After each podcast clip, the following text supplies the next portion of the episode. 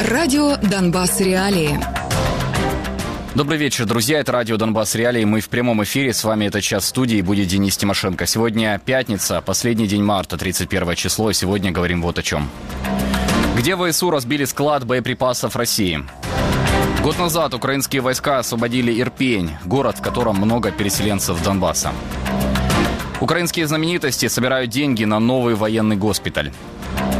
Александр Лукашенко во время своего послания белорусскому народу и парламенту 31 марта заявил, что настал, цитата, «уникальный шанс для переговоров», конец цитаты Путина и Зеленского по поводу прекращения войны в Украине. Пока Россия не развернула свое военное производство на полную мощь, после чего, по его словам, говорить о мире будет уже очень сложно. Для этого Лукашенко предложил объявить перемирие без права перемещения и перегруппировки войск с обеих сторон, а Зеленского призвал начать переговоры с Кремлем без каких-либо предварительных условий. Лукашенко посвятил большую часть своего послания именно войне в Украине и необходимости переговоров Киева и Москвы, а не ситуации в самой Беларуси. После этого спикер Путина Песков сообщил, что российские и белорусские лидеры обсудят предложение Лукашенко на встрече Высшего государственного совета союзного государства на следующей неделе. Сам Песков до этого неоднократно твердил, что дипломатического решения войны в Украине не существует. Напомню, ВСУ активно готовятся к контрнаступлению на оккупантов. В Украину прибыли десятки западных западных танков, БМП и другой необходимой техники. Также в страну подтягиваются военнослужащие, прошедшие подготовку на западных полигонах. По словам министра обороны Украины Алексея Резникова, Украина пойдет освобождать свои территории в апреле-мае этого года сразу на нескольких направлениях. Сегодня в студии мы будем говорить о том, зачем Путин продолжает требовать через Лукашенко прекращения огня от Зеленского, хотя неоднократно получал отказ. Как Путин и Лукашенко будут шантажировать Запад перед контрнаступлением ВСУ, и как Россия ответит на освобождение ВСУ своих территорий весной. Сегодня с нами будут полковник запаса вооруженных сил Украины, военный летчик, инструктор Роман Светан и политический аналитик фонда «Повернись живым» Мария Кучеренко. Принимайте участие в нашем эфире. Вы можете писать в наш вайбер плюс 38 095 151 95 05 и звонить по этому же номеру в Телеграме. Ну и также ждем ваших вопросов и реплик в чате на канале Украинской службы «Радио Свобода» в Ютьюбе, где вы смотрите стрим нашего эфира. Передадим эти вопросы и реплики нашим гостям. Ну а пока давайте посмотрим, что произошло на фронте. Бахмут. В пригороде продолжается давление российских войск на Орехово-Васильевку. Это северное направление от Бахмута. О других штурмах Генштаб в эти сутки не сообщает. В самом Бахмуте, по данным командования, отбито 22 атаки за сутки. DeepState говорит, что в городе российские войска наступают в северной, центральной и южной части. С юга они пытаются пробиться по улице Центральной, с севера бои идут в районе Аллеи Роз, в центре по улице Першина. По направлению от Бахмута к Северску за сутки отбита атака на Берестово. Лиман, Кременная, Купенск. В прошлые сутки войска России штурмовали здесь Стельмаховку и Кузьмино. По западному краю Донецка армия Украины отбила наступление на Марьинку и населенные пункты вокруг Авдеевки – Новобахмутовку, Новокалиново, Степное, Северное, Водяное и Красногоровку.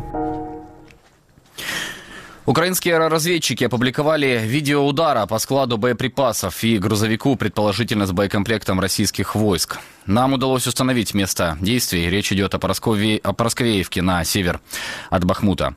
Судя по видео, российские военные обустроили позиции в жилом многоэтажном доме рядом со специализированной школой номер 40 и солерудником имени Володарского. Ну и вот эта позиция была уничтожена, вычислена украинской аэроразведкой и поражена артиллерией. Год назад, в эти дни, в конце марта, украинские власти окончательно объявили об освобождении Ирпения от российских оккупантов. Мой коллега, корреспондент «Радио Свобода» Тарас Левченко сделал фильм к этой годовщине, где собрал эксклюзивные кадры, выходившие на «Радио Свобода», и еще ряд ранее нигде не опубликованных историй, в частности о том, как российские военные давали безоружным украинцам надежду на эвакуацию, а затем стреляли в спину. Тарас сейчас гость нашей студии. Привет.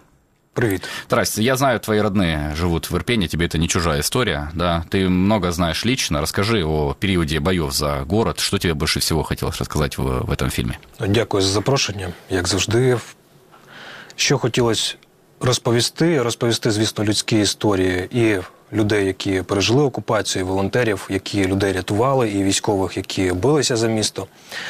Ось, але насамперед хотів зобразити окупацію Ірпеня як один такий безперервний день, як воно відчувалося власне людям, які цю всю окупацію пережили. Ну, за словами моєї мами і мого брата, які в Ірпені живуть, це був такий один безперервний день жахів, коли ти не знаєш, ти сьогодні загинеш, чи ти сьогодні е, будеш жити далі. Я написав собі невеличку вирізку, чому Ірпінь важливий взагалі для Києва, тому що назва фільму, якби Ірпінь не встояв, тато не було б столиці, вона не просто так. Треба тут зауважити, що 10 хвилин автівкою, така відстань автів, от автівкою від е, Ірпеня до Києва, тобто метафоричною мовою 10 хвилин відділяло російські війська від того, аби е, захопити. Е, ну, не захопити, а розпочати масштабні бої за участю артилерії, піхоти, авіації і так далі вже в українській столиці. Ось Ірпінь було окуповано лише на третину, насправді, але при цьому е, місяць фактично місто провело в сірій зоні фронтовою мовою на нулі. Тобто бої йшли не просто за кожну вулицю, бої йшли за кожен будинок. Угу. Ось е, треба напевно додати, от про я собі виписав з генштабу ЗСУ дані невеличкі про те, що в Ірпені в кількадесят разів було менше тероборонівців, волонтерів, е, військових українських, ніж сил російських. От щонайменше семи батальйонно-тактичних груп російських військ удар витримали оці всі е, люди, які були в Ірпені, а це на секундочку тисячі російських військових, тобто тисячі проти сотень. Е, була ось така битва. При цьому тероборонівці вони, знаєш, ще тільки ну фактично тільки вчилися тримати зброю в руках. Ось така была история. Ты вот очень интересную фразу сказал о том, что этот месяц э, оккупации Ирпеня, он был э, как один день, да? А расскажи людям, которые не знают, что такое оккупация, к своему счастью, российская, как это все выглядело, ну, о чем тебе родные рассказывали, герои твоего фильма, что было самым тяжелым, самым трудным? Не так часто ми, як журналісти, плачемо, коли ми щось робимо. Я скажу так. Ну, найважче було ми просто були розділені з моїми рідними. Я опинився за пів тисячі кілометрів від них. І коли я. Ну, ти заживе зачепив Дениса, хороший да, я журналіст. Прошу, прошу прощення, да, ну. Дивись, тобто, коли я опинився відірваний від них на пів тисячі кілометрів, звичайно, що перше, що ти хочеш зробити, це врятувати своїх рідних, свою маму і свого молодшого брата. Це відчуття безсилля, коли ти нічого вже не можеш зробити, хоча ти за крок від них стоїш.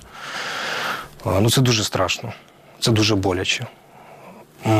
Стосовно моїх, е, мами з братом, коли вже з ними не було зв'язку, бо зна скільки часу, тому що це все як безперервний день. А треба розуміти, що в Ірпені зв'язку взагалі не було, тому так мало фотографій, відео і всього іншого, тому що телефона в людей не працювало. Зв'язок був заглушений. Ось, і коли з моїми не було зв'язку вже бозна скільки часу, я напевно можу тобі розказати цю історію, хоча підкреслити, що журналісти Радіо Свобода, звісно, не агітують там вірити в Бога, не вірити і так далі. і так далі. Просто я вже зневірився, пішов там, здається, я був потім на той момент у Львові, пішов в першу ліпшу церкву. От я навіть не знаю, яка це була церква, тобто греко-католицька, православна, байдуже. І там, ну, ми будемо сказати так, поговорили з вищими силами. І на наступний день тиждень не було з моїми рідними зв'язку, а на наступний день я отримав повідомлення, що ми живі. Угу. От е, Вийшло так, що мій молодший брат Олесь він пішов набирати сніг. Йому прийшов уривок мого смс, як вийти. А на той момент я це вже знав від українських військових, волонтерів і так далі. І, власне, він от пішов набирати сніг, аби було що пити. Просто тому, що не було вже що пити. Там води ж немає, світла немає, газу немає. Ось. І він зустрів там наших сусідів. Частина наших сусідів вони були з Донецька, вони вже виходили свого часу з оточення. Ну, з Донецької області вони були, я точно населений пункт не згадаю. Ось вони сказали негайно збиратись, і так, от буквально в хвилини, мої мама з братом і ще частина сусідів вони пішли. Наші сусіди, ті, які з Донецької області, вони на ось ці лишна така палка, знаєш, вони е, там від подушки е, біле простирадло чи там щось таке начепили і пішли. І тому отак от вони вийшли. Вперлися, звісно, в російський блокпост, бо наш будинок е, на вулиці Київській це епіцентр окупації. Тобто там одразу чотири були штаби російських військ. Це я вже побачив, побачив потім на власні очі. Оцей маршрут, коли там трупи по обидва боки вулиці, розтяжки з мінами і все інше. Ну тим не менше, ось так е, беззбройні українці йшли. На блокпосту російському, як каже моя мама, їм дали 5 хвилин на евакуацію, інакше огонь на пораження, а йти там Дениса до цього мосту е, годину добру. Тобто, от, ну, будемо вважати. Ось так вони, ось так вони врятувалися. А, Ну, ты вот рассказал, что соседи были дончане, да, бывшие, так понимаю. В Ирпене вообще, в Ирпене вообще очень много людей, которые выехали э, из оккупации еще в 14-15 годах. Вот такой маленький Донецк называли э, Ирпень. В твоем фильме много таких героев, э, ну, выходцев с оккупированной части Донбасса. Как сложилась их судьба, о чем они рассказывали? От цікава річ Дениса, я раніше цього не знав. А вже коли я почав працювати над фільмом, я дізнався зі статистики, що в Ірпені населення за офіційними даними мерії приблизно 100 тисяч людей, 30 тисяч це внутрішньо переміщені особи. Ну, за словами української влади, тобто це фактично переселенці з Донецької області. треть города.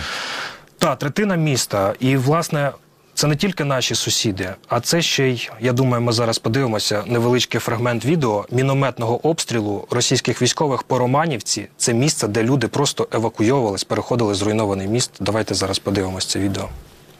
Дітей двохсотих вивозили, мирне населення, маленькі.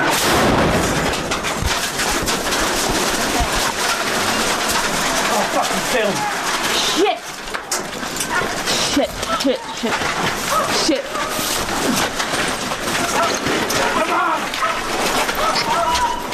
Shit. Леонид, смотрите його! All? От на цих кадрах, які ми бачили, загинув волонтер, двоє дітей і жінка. А їхній тато, він тоді з ними не був, тобто він от таким чином врятувався. Не був чому, тому що його мама живе в Донецьку. Вона захворіла на коронавірус, він поїхав. І ми теж це в фільмі показуємо цю історію. Е, Ось і взагалі цікава річ. Я коли шукав героїв для свого фільму, е, інтерв'ю і продюсери наші, ми дуже часто натрапляли саме от на переселенців з Донецька. І є ще одна історія.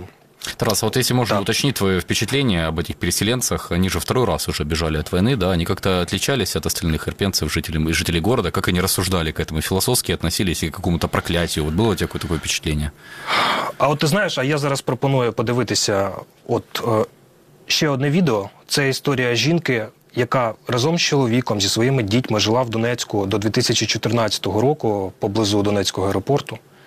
І ось що з ними сталося 6 березня торік. Давайте подивимось.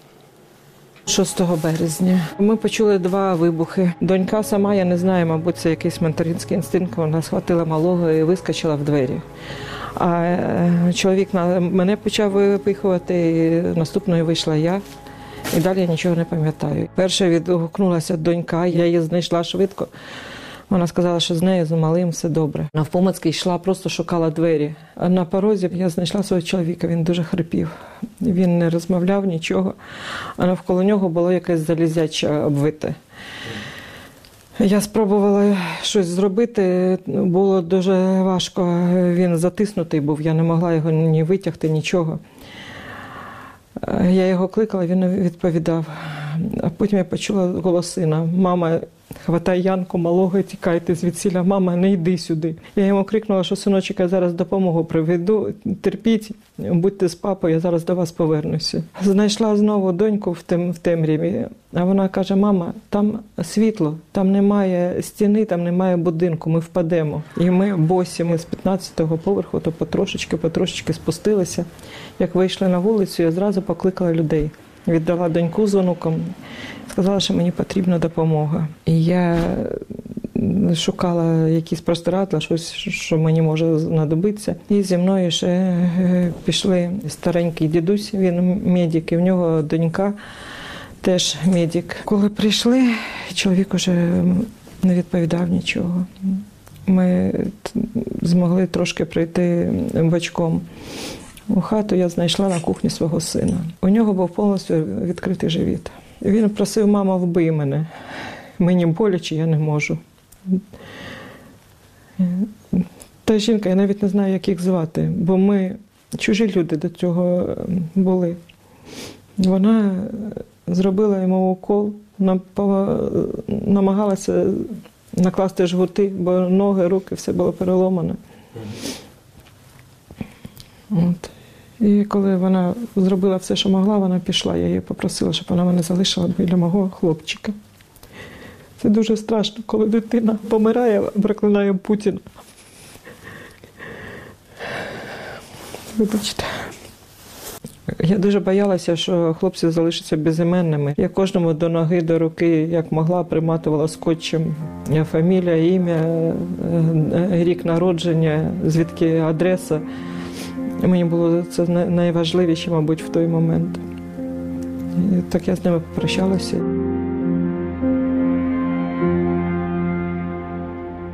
Зараз в мене це як дежавю. До 2014 року я проживала у місті Донецьк. У мене там була щаслива сім'я. Ми змогли, ми працювали, купили собі квартиру е, і жили там щасливо. Але в 2014 році, е, під час боїв за аеропорт, ми зрозуміли, що це вже не жарт, і біда підійшла дуже близько. Це небезпечно. Ми виїхали туди, виїхали е, в місто Хмельницький.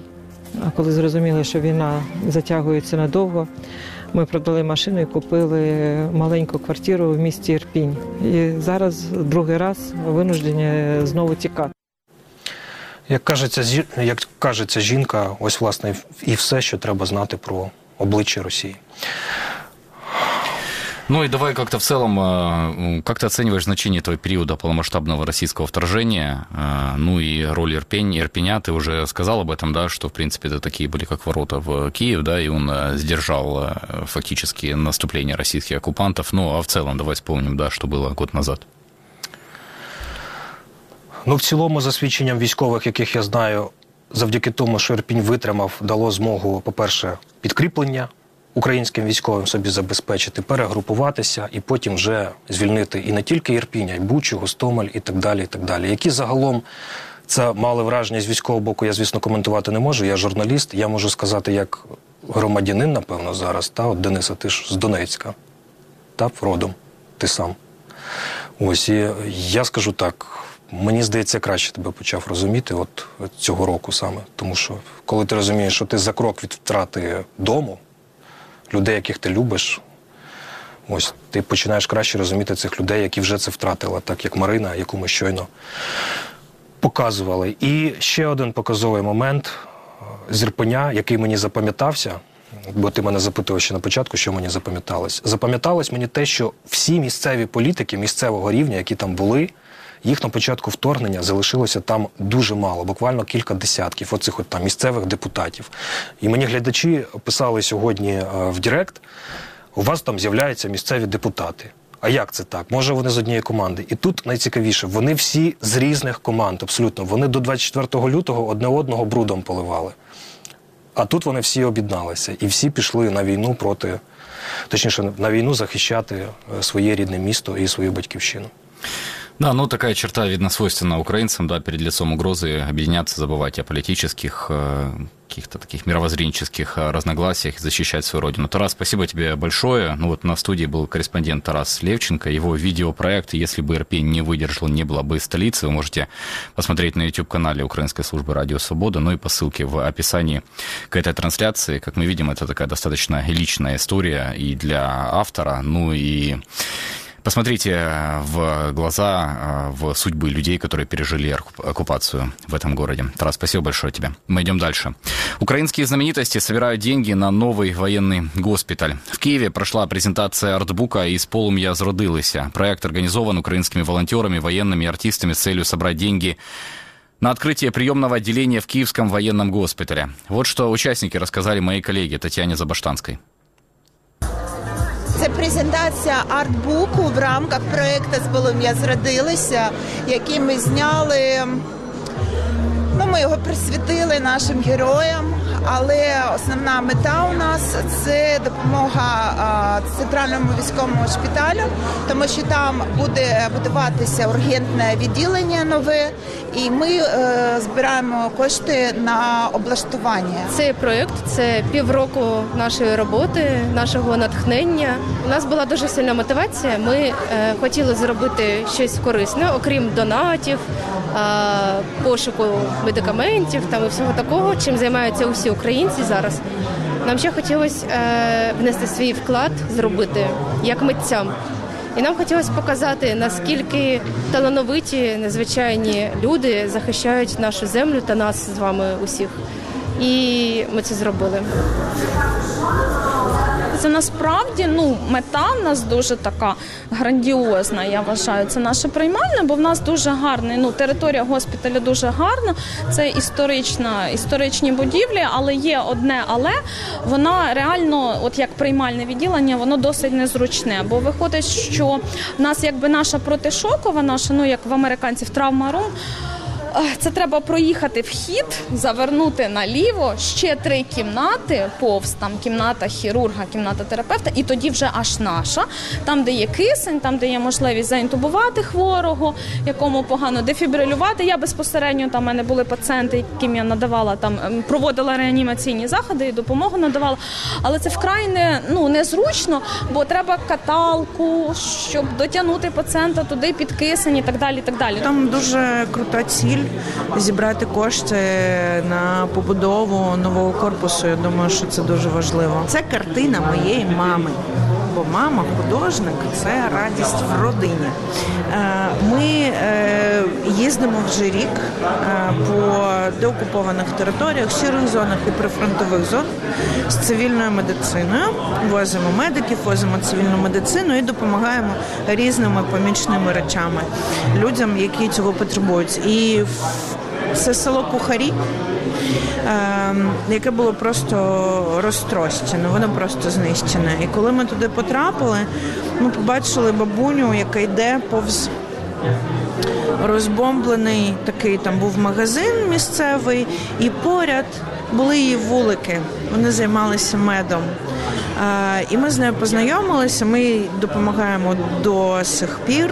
І потім якось влітку ми поїхали знову, але вже везли просто щось таке, щоб щоб люди пораділи до тих сімей, які вже не знають.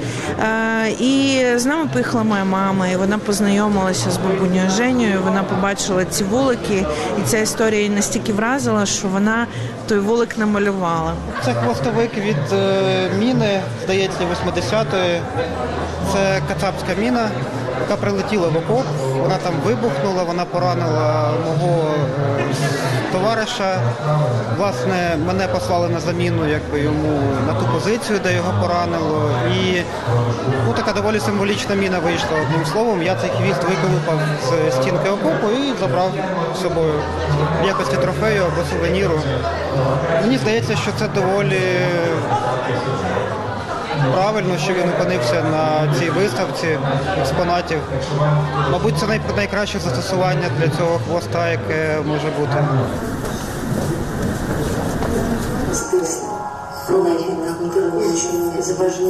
Що не зупинила, Господа просилась дати тобі сили, дати тобі долю з ніжною любов'ю але ти від болю захлинувся кров'ю. Крок ступить не сила, серце в прірву впало, обгоріли крила, і мене не стало. С нами Роман Светан, полковник запаса вооруженных сил Украины, военный летчик-инструктор. Роман, добрый вечер. Приветствую. Роман, сегодня выступил Александр Лукашенко с посланием белорусскому народу и парламенту. Заявил, что настал уникальный шанс якобы для переговоров Путина и Зеленского по поводу прекращения войны в Украине. Пока Россия не развернула свое военное производство на полную мощь, после этого, по его словам, говорить о мире будет уже очень сложно. Ну и для начала этих переговоров Лукашенко предложил объявить, цитата, «перемирие без права перемещения и перегруппировки войск с обеих сторон». А Зеленского призвал начать переговоры с Кремлем, цитата, без каких-либо предварительных условий. Ну и отреагировал сразу же на эти заявления Лукашенко, спикер Путина Песков.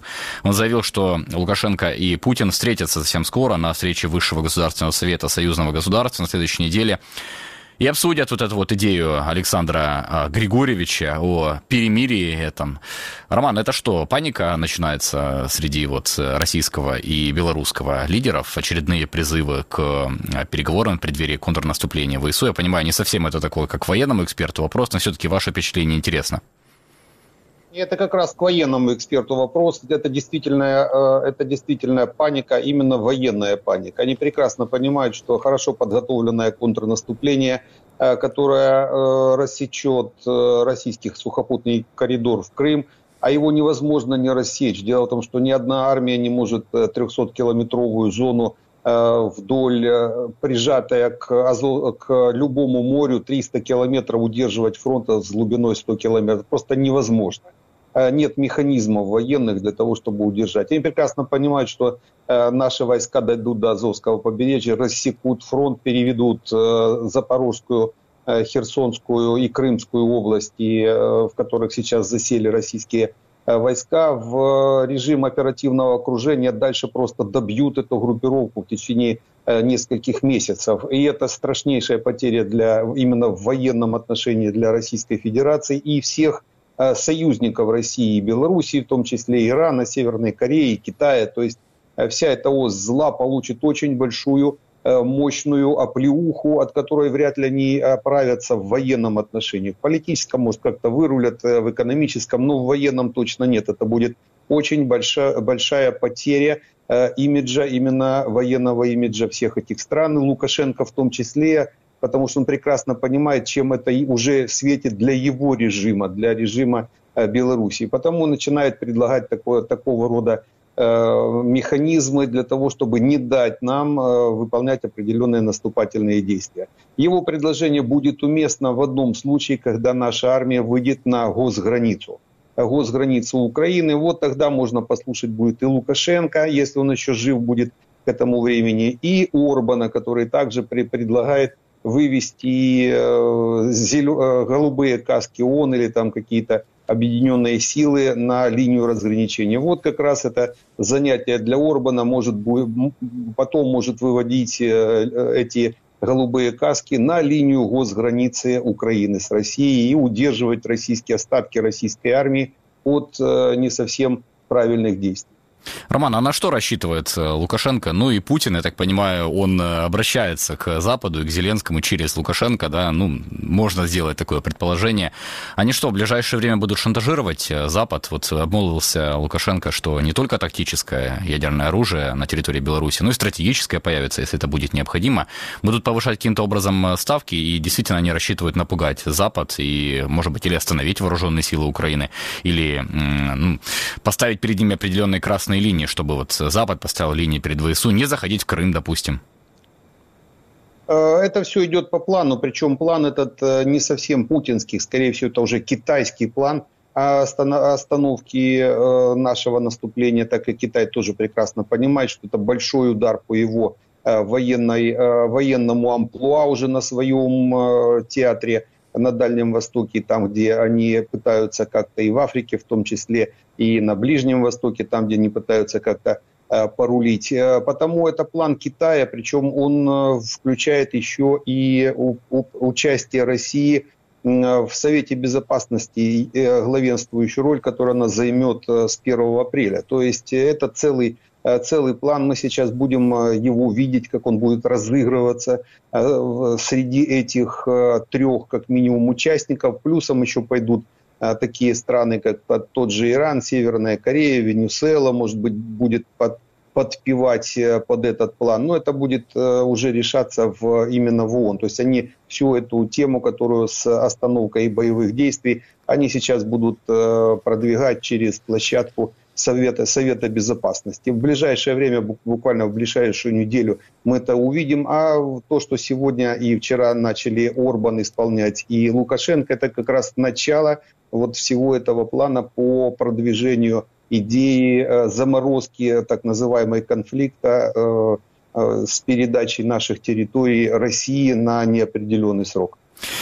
Роман, э, тут такое впечатление у меня складывается, не знаю, как э, у вас, э, что российская армия и Кремль, ну то есть и военные, и политики ведут себя так, как будто Украина не собирается наносить никакого контрудара, да, проводить контрнаступление, об этом кричат только там пропагандисты. Ну а Кремль, вот э, Владимир Путин подписал указ о весеннем призыве, который начнется с 1 апреля и продлится до 15 июля. Э, говорят о том, что хватит там и танков, якобы выпустили очень много танков, Т-90, Т-72Б, какие-то источники российского издания «Коммерсант», которые якобы на голову выше всех западных военных э, образцов танков, которые ВСУ получили в последнее время, и все будет нормально. Продолжаются боевые действия в районе Бахмута, Авдеевки, э, Маринки, э, Купенска. Ну, такие уже не вяло текущие, но тем не менее, вот Россия сжигает там свои ресурсы.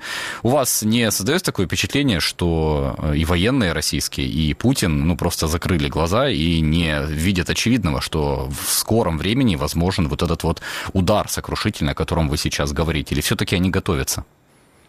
Они готовятся однозначно. У них есть определенное количество сил и средств для того, чтобы э, как-то э, сдержать не сам удар. Они прекрасно понимают, им придется уходить, они это уже делали. Э, в этом смысле срабатывает э, уже режим самосохранения, потому войска уходят из-под этого удара. Они уйдут э, с запорожского херсонского направления, запечатаются в Крыму и постараются запечататься на Донбассе. То есть как-то удержать Донбасс. Если не получится, то уйдут за границу России, по крайней мере, за Северский Донец. То есть для того, чтобы как-то обезопаситься, вплоть до того, что за Дон. А, потому для этого у них есть определенное количество сил и средств именно для этого, э, для этого действия. Не для наступления, не для удержания всей линии фронта, а вот для кластерного удержания по некоторым направлениям. Э, э, то количество войск, которые есть у россиян, около 400 тысяч, это примерно 400 километров фронта, не более того. А несколько десятков километров фронта в районе Крыма они будут пытаться удержать плюс э, около трех сотен э, километров фронта в районе Донбасса будут пытаться удержать. Это вот после начавшегося нашего наступа... начавшихся наших наступательных действий. Для этого э, им не надо объявлять, допустим, какие-то мобилизационные моменты, так как они им уже не помогут. Те э, сказки о 400 тысяч э, контрактников, это просто сказки, их негде подготавливать. Э, россияне правильно даже поступили, то, что с 1 июня включили режим э, набора на срочную службу. Это из расчета того, что несколько месяцев они наберут где-то около 150 тысяч человек э, срочников. Эта срочная служба, она на фронт не попадет.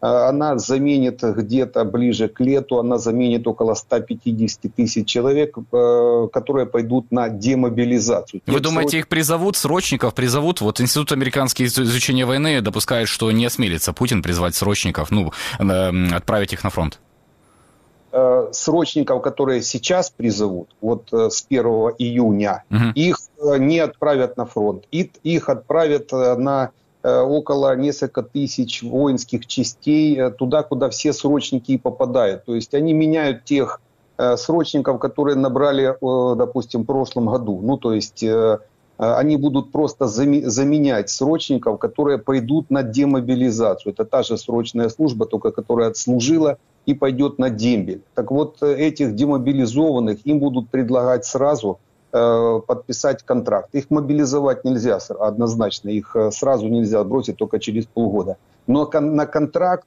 демобилизованные срочники, которые уже отслужили, они могут э, их привлечь за счет меркантильных определенной составляющей. Потому вот это максимум, сколько у них будет, это вот эти демобилизованные ближе к лету. Я думаю, это в районе июня-июля. Это когда те Э, срочники, которых вот призовут с 1 апреля, их подготовят хотя бы месяц э, курса молодого бойца, э, потом месяц передислокации май, и где-то с июня они уже могут заменить демобилизованных срочников, которых набирали раньше. Вот мы видим сейчас кадры российских бронированных разведывательно-дозорных машин, которые поснимали с консервации. Отмечают исследователи, что это старые очень образцы. 50-е годы э, прошлого столетия, ну вот их расконсервируют, расконсервируют и отправляют на фронт. Э, Роман, вы очень интересные вещи говорите о том, что, ну, якобы э, Путин смирился с тем, что украинское контрнаступление будет успешным. А почему сейчас уже не отступить, ну, когда видят, что, в принципе, есть мощь, да, есть определенный бронированный кулак сейчас уже вооруженных сил Украины. Не блефовал Запад, когда обещал танки, когда обещал обучать украинских бойцов. Может быть, сейчас стоит уже начинать понимать, отступать, не давать отпор, потому что картинки, которые могут быть, это очень медийная война сейчас, да, вот этого разгрома, э, теоретически возможное окружение, возможны тысячи россиян в плену. На что они рассчитывают? А зачем продолжать держать фронт? Может быть, уже сейчас жесты доброй воли какие-то придумывать? А, дело в том, что любой отход, он планируется Генштабом изначально до начала операции. То есть э, любое наступление сразу же планирует и отход в том числе. Это нормальная практика. Э, отход это тоже э, военное действие. То есть у них есть эти планы по отходу чуть ли не со всей территории Украины. Не чуть ли, а со всей территории Украины. То есть планы по отходу и выходу на госграницу у них есть и разработаны еще до начала операции, до той операция, которую они начали э, в прошлом году, это как минимум. Потому здесь сильно э, думать много у них не надо. Это нормальная работа любого военного штаба, потому э, российский от этого не отличается. Дело в том, что у них еще как минимум есть около месяца на принятие решений, на выполнение такого действия. То есть э, раньше, чем, допустим, конец апреля, вряд ли начнется наше наступление. Погода пока не соответствует. Э, надо дождаться обязательно зеленки, э, пока не покроется зеленью леса и посадки. Только после этого начинать двигаться. Но еще все-таки не зашла вся техника, та, которая должна у нас быть. Потому около месяца еще есть у россиян, и они попытаются этот месяц как раз использовать для того, чтобы наклонить весь мир, э, предлагая такие мирные, ну, вроде как э, мирные решения вопроса остановить наше наступление. У них одна задача застолбить те территории, на которые они уже зашли. Удержать они их не могут, они их могут застолбить только каким-то политическим, дипломатическим э, путем такого уровня, как вот в прошлом году это было 27 марта э, прошлого года наше политическое руководство сдало Крым и Донбасс россиянам. Вот они пытаются примерно на тот же самый уровень выйти э, такого же, так, такого, такого же предложения, то есть такой же договор Минск-3 или там Стамбул-1 или Стамбул-2, как, как это не назвать. Вот этот месяц у них еще есть. А принять решение отходить, э, им э, для этого хватит э, около недели. То есть примерно неделю они реально отходили с правого берега на левый берег. Там мешал еще Днепр. А уходить, допустим, по суху без водных преград, они за неделю могут покинуть Запорожскую и Херсонскую области, тем более те механизмы, которые в последнее время, они, э, э, те укрепления оборонные, которые они э, сейчас в последнее время э, отстраивают, они как раз говорят о том, что они отстраиваются в шахматном порядке как раз прикрывать отход, по крайней мере, с Запорожской и Херсонской областей. То есть они уже к этому жесту доброй воли готовятся, уже даже подготовленные. Вопрос остается у них по Крыму и Донбассу. А попытаются, может быть, вторым этапом а, поднять эти договоренности, которые в прошлом году наше политическое руководство им передало в Стамбуле э, с передачей Крыма и Донбасса в их управление. Давайте посмотрим э, на Бахмут э, еще. В интервью The New York Times полковник Евгений Межевикин, командир сводной тактической группы «Адам», заявил, что бои под Бахмутом могут стать переломным моментом в войне, и Украина способна удержать город и оттеснить российские войска. А, по его словам, если украинцы удержат свои недавние достижения, то бои последнего месяца под Бахмутом могут стать переломным моментом в обороне Украины против России. Не только остановив последнее российское наступление, но и подготовив себя к сногсшибательному ответному удару. А, Роман, вы как оцениваете ситуацию в этом городе? Угроза окружения Бахмута э, уже снята, уже не угрожает украинской группировке там окружение? Э, россияне еще не использовали в полном объеме э, всю технику, которая у них есть э, для выполнения атак на Бахмут. Пока погода мешает, опять же, та же зеленка и размытые черноземы Донецкие. Это очень страшная вещь, по ней практически идти нельзя по черноземам. Потому пока весь, всю, весь всю свою мощь они по Бахмуту не использовали и еще остается до сих пор угроза э, не окружения Бахмута, окружения, может быть, действительно не будет, а выдавливание нашего гарнизона из Бахмута до э, высот Часов Яра. То есть угроза еще не снята, и на несколько недель будет сохраняться. До тех пор, пока уже мы также не сможем подтягивать нашу технику, которая может выполнять наступательные действия. Здесь я с уважаемым военным однозначно соглашусь. Я думаю, мы удержим те рубежи, на которых сейчас, на которых сейчас находимся, а дальше начнем уже свои наступательные действия ближе к концу месяца по отсечению этой ОПГ Пригожина, почему-то себя называющей э, ЧВК «Вагнер». Это организованная преступная группировка, которая очень далеко вышла э, в сторону Славянска, оставив э, в тылу у себя такой гарнизон, как Бахмутский. Это ни одна военная организация, ни одна армия такого бы не допустила. Это могут только выполнить люди, которые ну, не совсем разбираются широкомасштабных наступательных действий. Э, ОПГ Вагнера подставила себя под э, фланговый удар, как минимум со стороны Бахмута, но еще остается э, возможность флангового удара и со стороны Белогоровки, северской группировки нашей. Потому, я думаю, как раз на это и намекает наш комбриг. Ну, действительно, угнездились э, уже россияне, в частности, вагнеровцы, в самом городе. Российская пропаганда показала репортаж о базе вагнеровцев в подземельях завода шампанских вид вин в Бахмуте. У них там рассказывают, есть штабы, пункты управления, казармы и место для стрельб, а по катакомбам они передвигаются на автомобилях. Давайте посмотрим э, фрагмент из этого репортажа.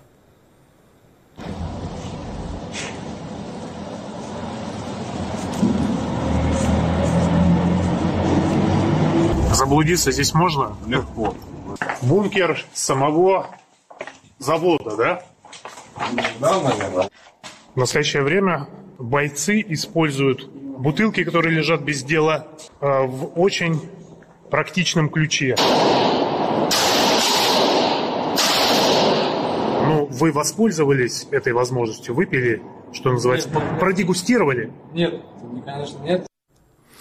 Роман, ну, если я вас правильно понял, вот такая вот сейчас смена тактики, скорее всего, будут пытаться не замкнуть клещи, а э, используя вот такие вот базы, которые мы сейчас увидели, подобные им, вытеснять в городских боях, пытаться вытеснить вооруженные силы Украины из города. Это достаточно такие кровавые, да, я так понимаю, будут э, бои, и э, совсем не гарантированно вагнеровцам удастся вытеснить украинских защитников.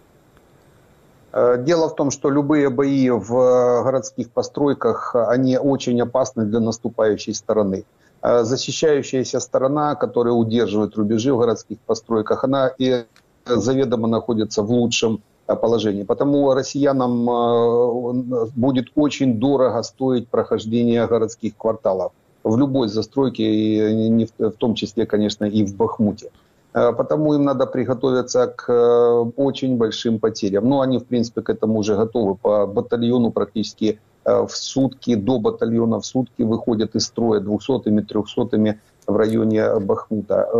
Россияне пытаются и дальше только, пока могут только такого уровня мероприятиями работать. По северу, по югу движение российских войск остановлено, контратаками, особенно по северу, даже по некоторым позициям отброшены российские войска. Потому остается одно, и это как раз УПГ э, Пригожина и будет этим заниматься, это, это их э, стезя. Ну, будут пытаться, по крайней мере. Дело в том, что Бахмут все-таки нами э, хорошо и проминирован, и э, мы э, пристре, пристрелялись практически каждый перекресток. То есть, как в тире российские войска будут уничтожаться. Это хороший полигон э, для уничтожения российской армии. Ну, хотя пока это еще не армия, а пока еще это ОПГ. Хотя уже из-за того, что количество ОПГ, э, э, членов ОПГ уменьшается, россиянам приходится перебрасывать под Бахмут линейные российские части. В основном это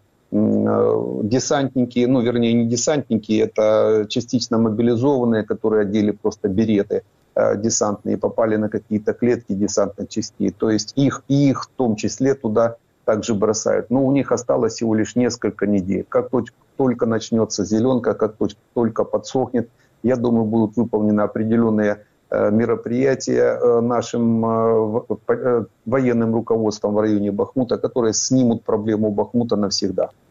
Роман, ну и последний к вам вопрос об украинском контрнаступлении. Вы достаточно оптимистично настроены, как я вижу. А что может пойти не так? Сейчас вот есть время об этом поговорить, я имею в виду в военном смысле, имею в виду обмундирование, технику, боеприпасы, подготовку. Э, чего-то не хватает вооруженным силам Украины? Какие риски есть для этого контрнаступления, чтобы все прошло гладко и максимально эффективно? Пока все идет по плану, э, определенная переброска техники, подготовка личного состава – есть определенные моменты, связанные с недостатком боеприпасов и полным отсутствием э, авиационной составляющей. Пока, по крайней мере, э, не видно тех э, авиационных платформ, которые будут прикрывать наступательные действия с воздуха. А МИГи, МИГи-29, польские, э, э, словацкие? МиГ-29 это восстановление наших потерь за этот год, и они такие же самые, как и наши. Там максимум модернизация по системе связи, управления, может быть, какими-то системами вооружения, но там не было глубокой модернизации, или, по крайней мере, нам до сих пор эти самолеты не, не передают. Потому они не, не усилят наступательные действия в том объеме, в котором могло, могли бы усилить, допустим, те же F-16. А, то есть э, на э, МиГ-29 рассчитывать в этом смысле нельзя. Есть момент, связанный с увеличением систем зенитно-ракетных комплексов. Они также могут прикрыть наступающие войска, прикрыть э, с, с воздуха в том числе, то есть снять Э, проблему э, истребителей и штурмовиков, которые могут, э, российских, которые могут работать по нашим наступающим частям. Но ни одна зенитно-ракетный комплекс не увеличит боевого поражения при наступлении. Это могут сделать только либо бомбардировщики, либо штурмовики которым может выполнять такие задачи, допустим, тот же F-16. Это 4 в одном многоцелевая машина, который может быть и штурмовиком, и бомбардировщиком, и истребителем, и перехватчиком одновременно, в зависимости от э, вооружения, которое будет на нем э, применено. Потому ждем F-16. Я думаю, Залужный не просто так эту тему подсветил, однозначно обозначил именно эту машину э, с точки зрения стратегического планирования. Это самый лучший самолет, который действительно может заменить все наши самолеты, которые Э, сейчас у нас есть. Интересно, а почему тогда Ллойд Остин твердит, и совсем недавно прозвучало его заявление о том, что F-16 не помогут на нынешнем этапе войны в Украине, а нужны боеприпасы и средства противовоздушной обороны? Это же как раз вот подтверждает то, что я говорю. То есть э, либо зенитно-ракетные комплексы, которые не решат вопрос, э, и боеприпасы, это боеприпасы для артиллерии. То есть артиллерия и авиация, именно она наносит максимальное количество ущерба э, э, войскам противника. Э, если нет авиации, то артиллерия до 90% потерь. Это артиллерия. Для артиллерии нужно определенное количество боеприпасов. Потому без F-16 нам нужно ЗРК, зенитно-ракетные комплексы и большое количество боеприпасов. Именно об этом говорит Ллойд Остин. Он понимает, что передача F-16 нам по полной схеме реально займет около минимум полтора года, а реально это 2-3 года, если полностью э, переводить э, нашу авиацию на э, F-16. Около 200 самолетов, несколько заводов ремонтных, технико-эксплуатационные части на аэродромах, переоборудование аэродромов, то есть полный пакет при передаче самолетов типа F-16. Но мы можем использовать эти самолеты и наши аэродромы в режиме Э, аэродромов подскока, то есть использовать аэродром только для э, послеполетной, э, межполетной и предполетной подготовки без полного цикла обслуживания, который можно производить и на европейских заводах. А в таком режиме мы можем получить самолеты в зависимости уже от подготовки летчиков и инженеров. Если летный состав будет наш, это 3-6 месяцев, и мы их увидим. А если это будут американские пилоты, которые подпишут контракты, вступив в наш э, иностранный легион, то это может быть и пару недель. Э, потому, исходя из такого рода э, время, временных рамок, говорит о Ллойд Остин об одном, от, от, об мощном полном перевооружении, а, допустим, наш генерал Залужный, скорее всего, об таком ускоренном ускоренной передачи этих машин. Спасибо вам, Роман, что были с нами. Роман Светан, полковник запаса вооруженных сил Украины, военный летчик-инструктор, был в эфире радио «Донбасс Реалии». К нам присоединяется Мария Кучеренко, политический аналитик фонда э, «Повернись живым». Мария, добрый вечер. Добрый вечер. Мария, ну давайте посмотрим маленький отрывок из выступления сегодняшнего послания белорусам э, и парламенту Александра Лукашенко. Попрошу вас прокомментировать. Прекратить надо боевые действия Перемирие объявить без права перемещения, перегруппировки войск с обеих сторон, без права переброски оружия и боеприпасов, живой силы и техники. Все, мертво, замерли. И если Запад в очередной раз попытается использовать паузу боевых действий, как то было для усиления своих позиций, опять же, обманом, это было. Россия обязана задействовать всю мощь ВПК и армии для предотвращения эскалации конфликта. Все вопросы территориальные, восстановительные, безопасность и прочее нужно и возможно решить за столом переговоров. Без предварительных условий. Это же смешно. Дипломаты понимают, когда ты идешь на переговоры, какие могут быть предварительные ну, Мария, зачем это все было? Я так понимаю, и вся, весь смысл этого выступления Лукашенко сегодняшнего, такого широко анонсируемого, заключался вот именно в этом, чтобы озвучить э, предложение переговоров без каких-то предварительных условий, заморозки войны. Ну и Песков отреагировал, сказал, что поговорят об этом российские и белорусские президенты на встрече следующей недели. Ну, по сути, мы услышали предложение о Минске-3 причем ничем не завуалированная, абсолютно ничем не прикрытая. И, собственно, нам даже как стороне не попытались предложить никаких улучшений по отношению к Минску-2. Более того, нам заявили не об отводе сил и средств, которые были пунктом 2 э, так называемого Минска-2, э, нам предложили нечто доселе конфликтологии неведомое, э, встать по позициям просто запретив подвоз боеприпасов и установив некое прекращение огня без линии разграничения, без какой-то демилитаризованной зоны, как он это себе представляет, мне, если честно, понять трудно. Но смысл ведь был не в том, чтобы представить действительно какую-то концепцию отвода сил и средств, прекращения огня и так далее. Смысл был в том, чтобы предложить свою в очередной раз псевдопосредническую позицию, потому что ни о каком посредничестве по отношению э, к нынешнему положению дел в Беларуси мы, в принципе, уже говорить не можем. Никакой нейтральной страной Беларусь не может являться даже с натяжкой, но, тем не менее, Лукашенко активно предлагает свои услуги, активно демонстрирует, что как сателлит РФ он со своей ролью справляется. И действительно это был такой театр двух актеров. Песков тут же отреагировал, тут же заявил о том, что да, обсудим, обдумаем.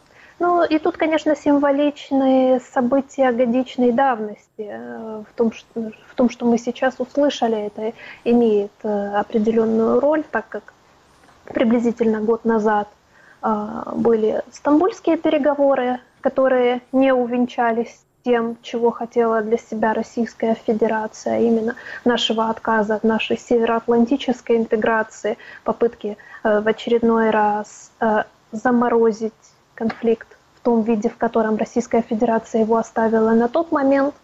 И поэтому такой вот э, заход на новую итерацию Минска, Стамбула – неважно, в принципе, от географического названия, которым мы попытаемся объединить э, вот эту концепцию заморозить, э, даже не то, что заморозить, остановить боевые действия до того момента, пока Россия не получит дополнительные ресурсы для того, чтобы идти в атаку дальше.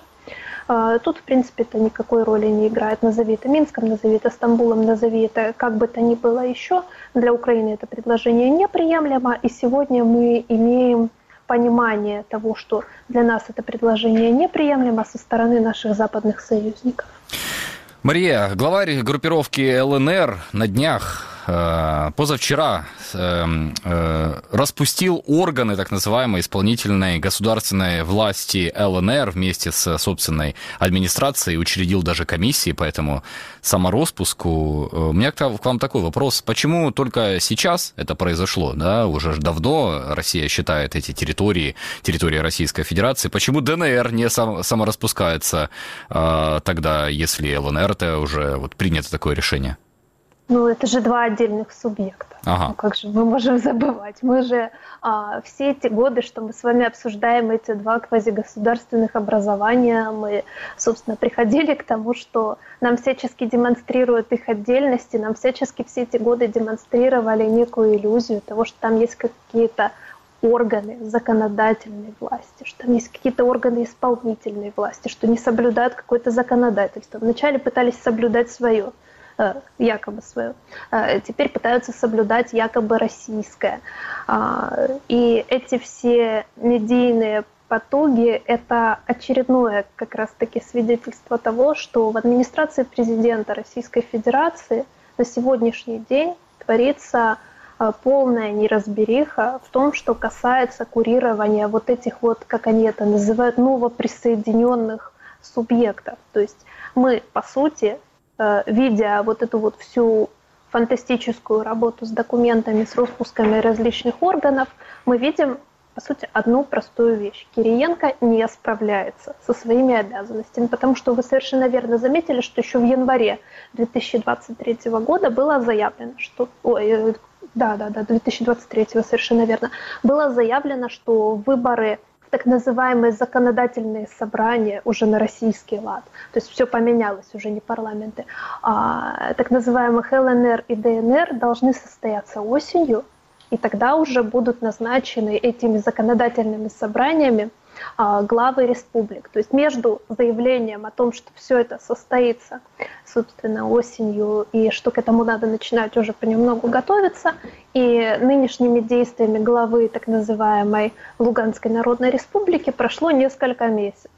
То есть, по сути, вот этими новыми субъектами не спешат заниматься во многом потому, что видели, что чем-то заниматься ими сразу дело достаточно бесполезное, потому что ведь и Херсон, как мы помним, Российская Федерация пыталась аннексировать, но на сегодняшний день Херсон вернулся под контроль украинских вооруженных сил, и я думаю, что во многом эти промедления были связаны как э, с неуверенностью Российской Федерации относительно э, э, собственно, периметра территорий, которые она будет контролировать к моменту проведения так называемых выборов – так и с тем, что по большому-то счету Кириенко и его подчиненные не справляются с теми объемами, которые сегодня возложены на них.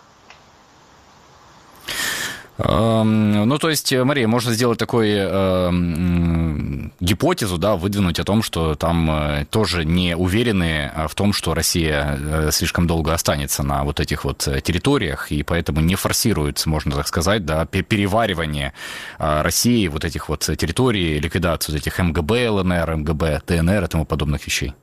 С одной стороны, да, плюс это была определенная возможность выйти на какие-то очередные переговорные процессы, на какие-то очередные переговорные процессы по отдельным трекам. Возможно, это могло бы быть связано с этим. Но в то же самое время мы имеем здесь четкое понимание российских чиновников разных вертикалей, что здесь будет идти борьба за освоение средств на восстановление вот этих вот псевдореспублик, что здесь будет идти борьба за возможность ставить своих каких-то назначенцев на эти новые должности. Поэтому я бы сказала, что здесь а, геополитические соображения наложились на соображения бюрократические коррупционные, и мы получили а, отсюда тот же казус, который нам в очередной раз позволяет шутить над тем, что, видите, все-таки Луганская Народная Республика, уж извините меня, это нечто отдельное от Донецкой Народной Республики. Мария, у нас с вами минутка еще осталась. Я хочу вас спросить э, касательно назначения бывшего главы правительства ДНР, так называемого Виталия Хаценко, на пост э, губернатора Омской области. Э, это какой-то сигнал, наверное, элитам Путин посылает. Какой? Да, это сигнал молодым чиновникам, выпускникам, в частности, конкурса «Лидеры России», который курировал Кириенко, которым, собственно, и является Виталий Хаценко, что назначайтесь, пожалуйста, вот в эти оккупационные администрации, не бойтесь санкций, а, не бойтесь, там, что ваша карьера пойдет под откос, потому что когда вы отбудете тут положенный срок, вы получите назначение в нормальный субъект Российской Федерации, возможно, если вас там не застрелят, потому что мы помним, что Хаценко тогда попадал под какой-то обстрел, а, как мне известно, был ну, достаточно сильно этим всем дезориентирован и деморализован. А, поэтому тут такой очередной сигнал этим молодым чиновникам, подрастающим элитам, что соглашайтесь на работу в оккупационных структурах, но для нас это свидетельствует только о том, что большого ажиотажа среди молодых чиновников и какой-то молодой управленческой элиты, с позволения сказать, подобные назначения не вызывают. Отсюда такая вот мотивационная история. Спасибо, Мария, большое вам. Мария э, Кучеренко с нами была, политический аналитик фонда Демокр... э, «Повернись живым», прошу прощения. А, спасибо за участие в нашей программе. Ну и давайте закончим кадрами неожиданного весеннего снегопада, который дошел до Донбасса. Посмотрите, как вчера и сегодня выглядели и выглядят э, улицы оккупированного Донецка, Шахтерска и Макеевки. Вот мы видим, достаточно много снега выпало на улицы этих городов. Но это ненадолго. Согласно прогнозу погоды, в воскресенье будет уже плюс 13, и все это растает. Наша программа заканчивается. Друзья, спасибо, что провели с нами этот час. Это в студии работал Денис Тимошенко. Как обычно, больше в интернете можете найти на сайте Украинской службы Радио Свобода, Радио Свобода.орг, вкладка Донбасс. И во всех популярных социальных сетях просто наберите в поиске Донбасс Реалии. Спасибо, что были с нами. Удачи и до встречи в понедельник.